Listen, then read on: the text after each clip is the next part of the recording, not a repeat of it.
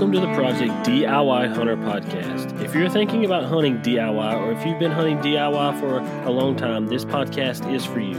We invite you to join us as we seek to gain knowledge to continue to be successful DIY hunters. Thanks for listening and enjoy the podcast.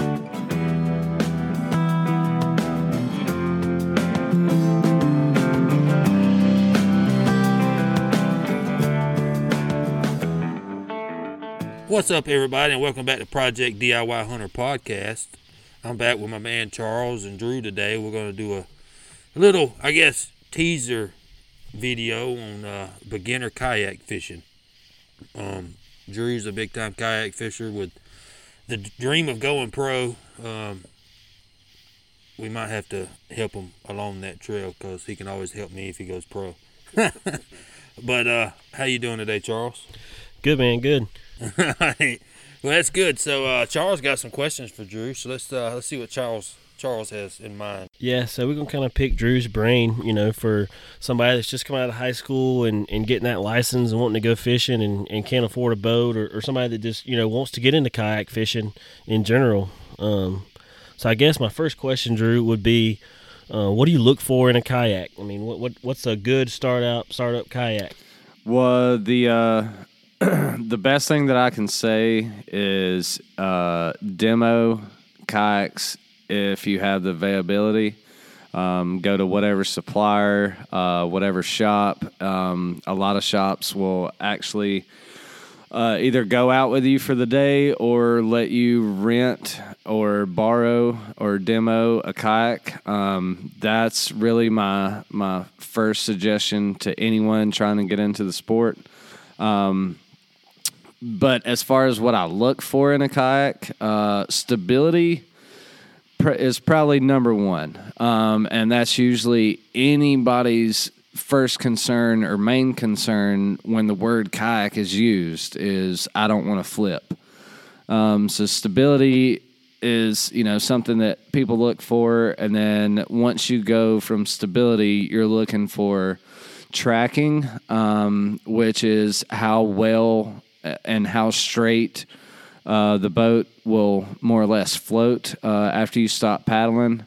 Um, and then after that would probably be either speed and or storage. Um, so really, it just depends on you know if you're trying to go out in a pond or a river or you know out in a big lake that might get a little choppy. Um, that that's why you know just demo if you can, um, just because everybody's preference and what they look for in a kayak is you know going to be slightly different from the next guy.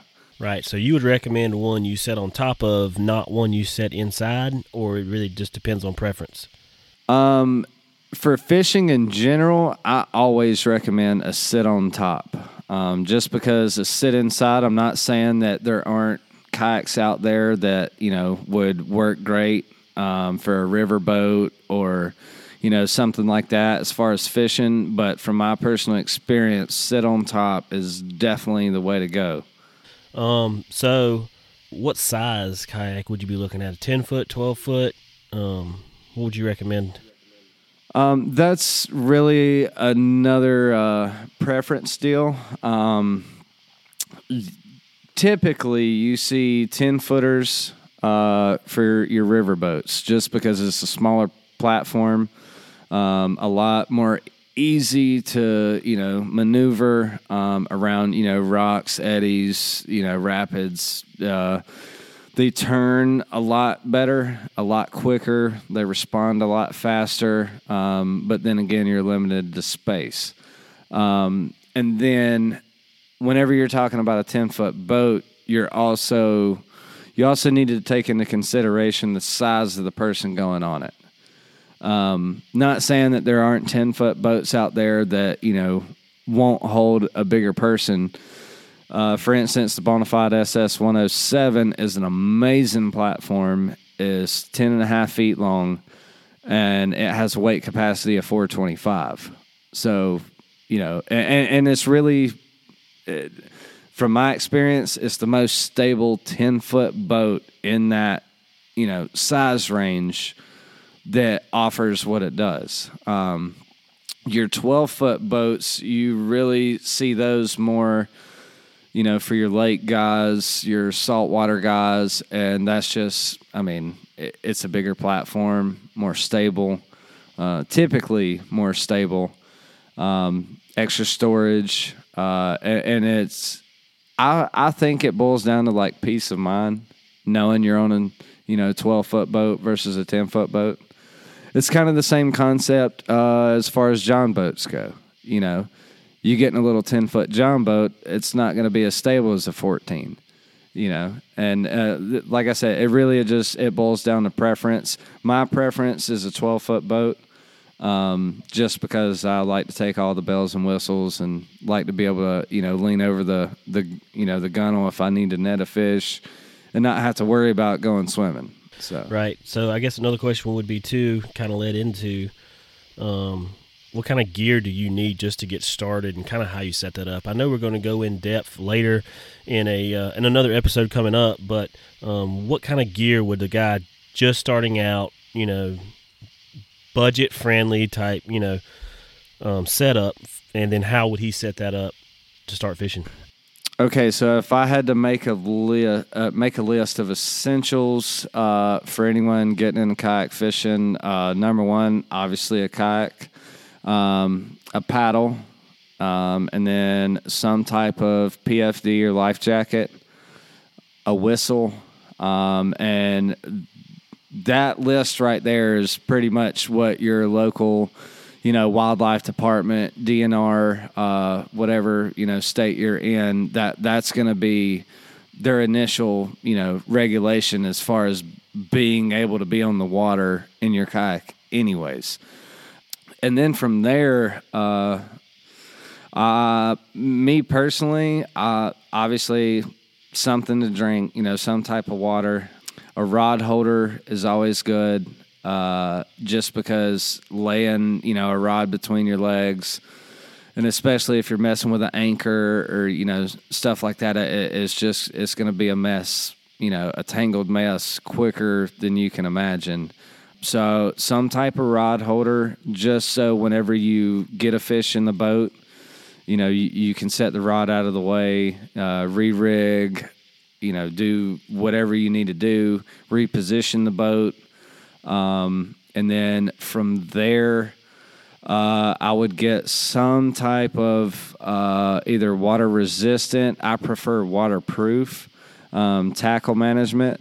You don't always have to go out with all the bells and whistles. A small little uh, dry sack or dry bag is what I took with me the first year or two that I kayak fished, and I mean, all I had in it was a very small little Plano box with some uh, hooks and sinkers, and then you know a couple bags of soft plastics, and I mean that was smaller, you know, than a than your normal small lunch box or cooler. So really, you know, just to recap: paddle, kayak, PFD, whistle, rod holder and then some type of you know tackle management, and then from there, I mean the possibilities are endless. A lot of people prefer a milk crate uh, to go in the rear tank well. I mean, and, and that that's what I love about kayaks is if you go on YouTube, you would be amazed at the DIY that there is out there for kayaks. So yeah, with that being said, let's talk about how you transport your kayak from your home, you know, to the lake. What's the best way to do that? Well, me personally, I use a trailer. Uh, I car topped for probably about two and a half years. If you have to car top, that's fine. Um, my bits of advice would be if you have crossbars, uh, get crossbar pads. If you can't afford them right away, go get a $2 pull noodle from Walmart and cut it in half and slide that over your crossbars. Works just as fine. Um, and that's just to protect the bottom of the kayak uh, on the crossbars, just because plastic likes to warp. And a warped kayak hull will ruin your day on the water um, for how that boat performs or lack thereof. But there's a bunch of uh, there's actually a bunch of different things on the market now um, to help with car topping. Uh, a, a lot of companies have uh, rear windshield rollers. Uh, there, it's like a bar that has a roller on it, and it attaches to the back glass of your vehicle with uh, suction cups, and you know that that helps. Uh, another bit of advice: refrain from using ratchet straps.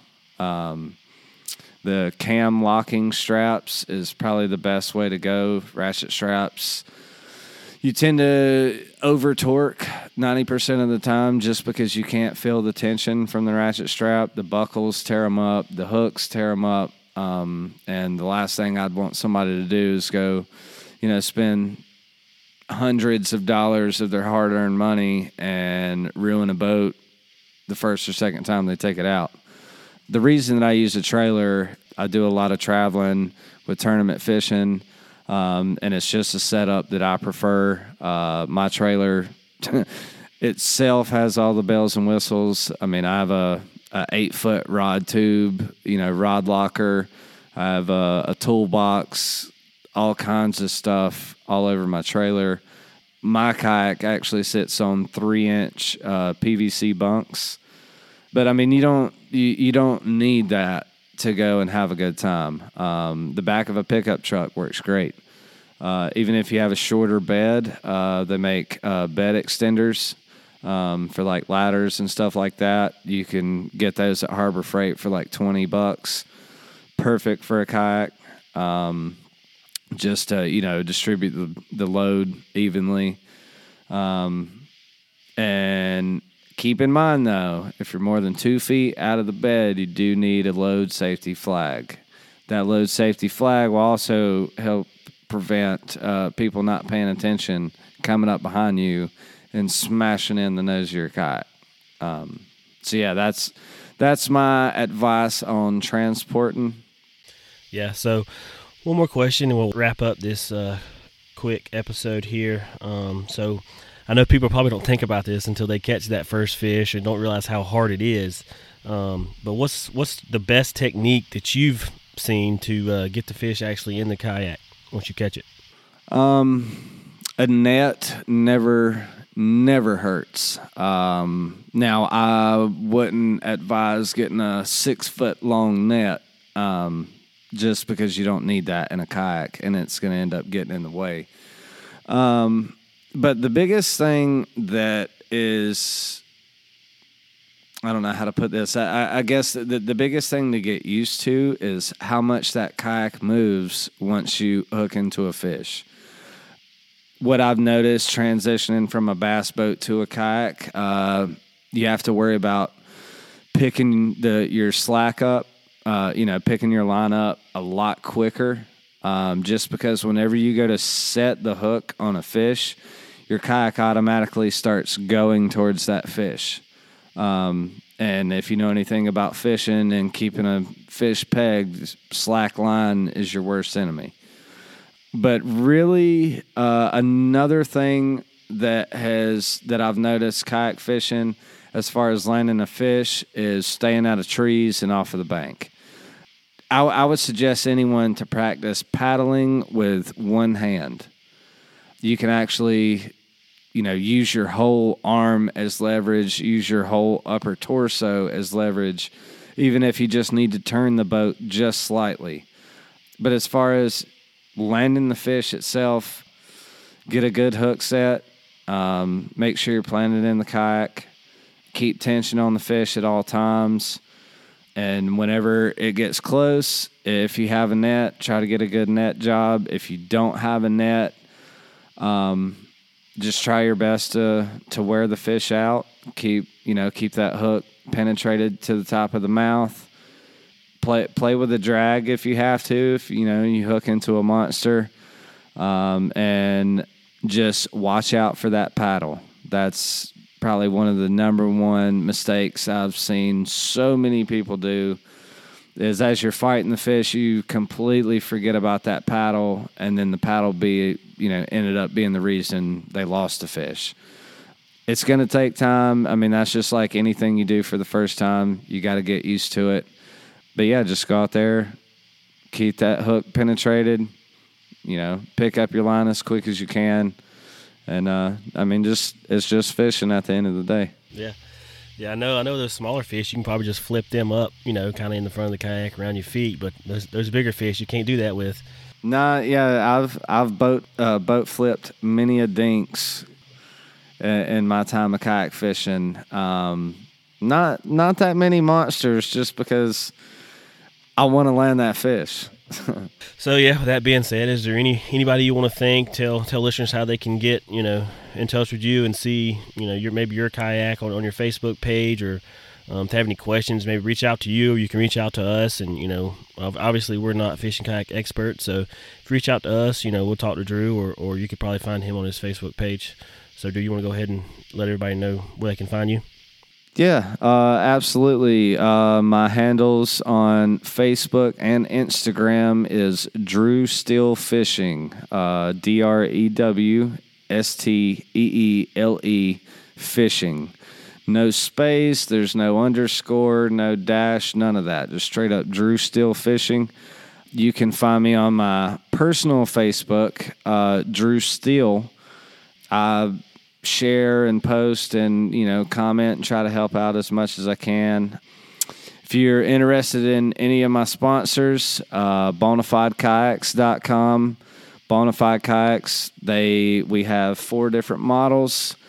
Um, probably the most stable kayak I've been on, and I'm not just saying that because I'm on the team. I mean, I, I've been in Hobies, Jackson, Wilderness Systems. Uh, I, I've been in a lot of different boats, and for what I do, this is the the best platform and most stable platform that I've you know found. And uh, my model of choice is the SS 127.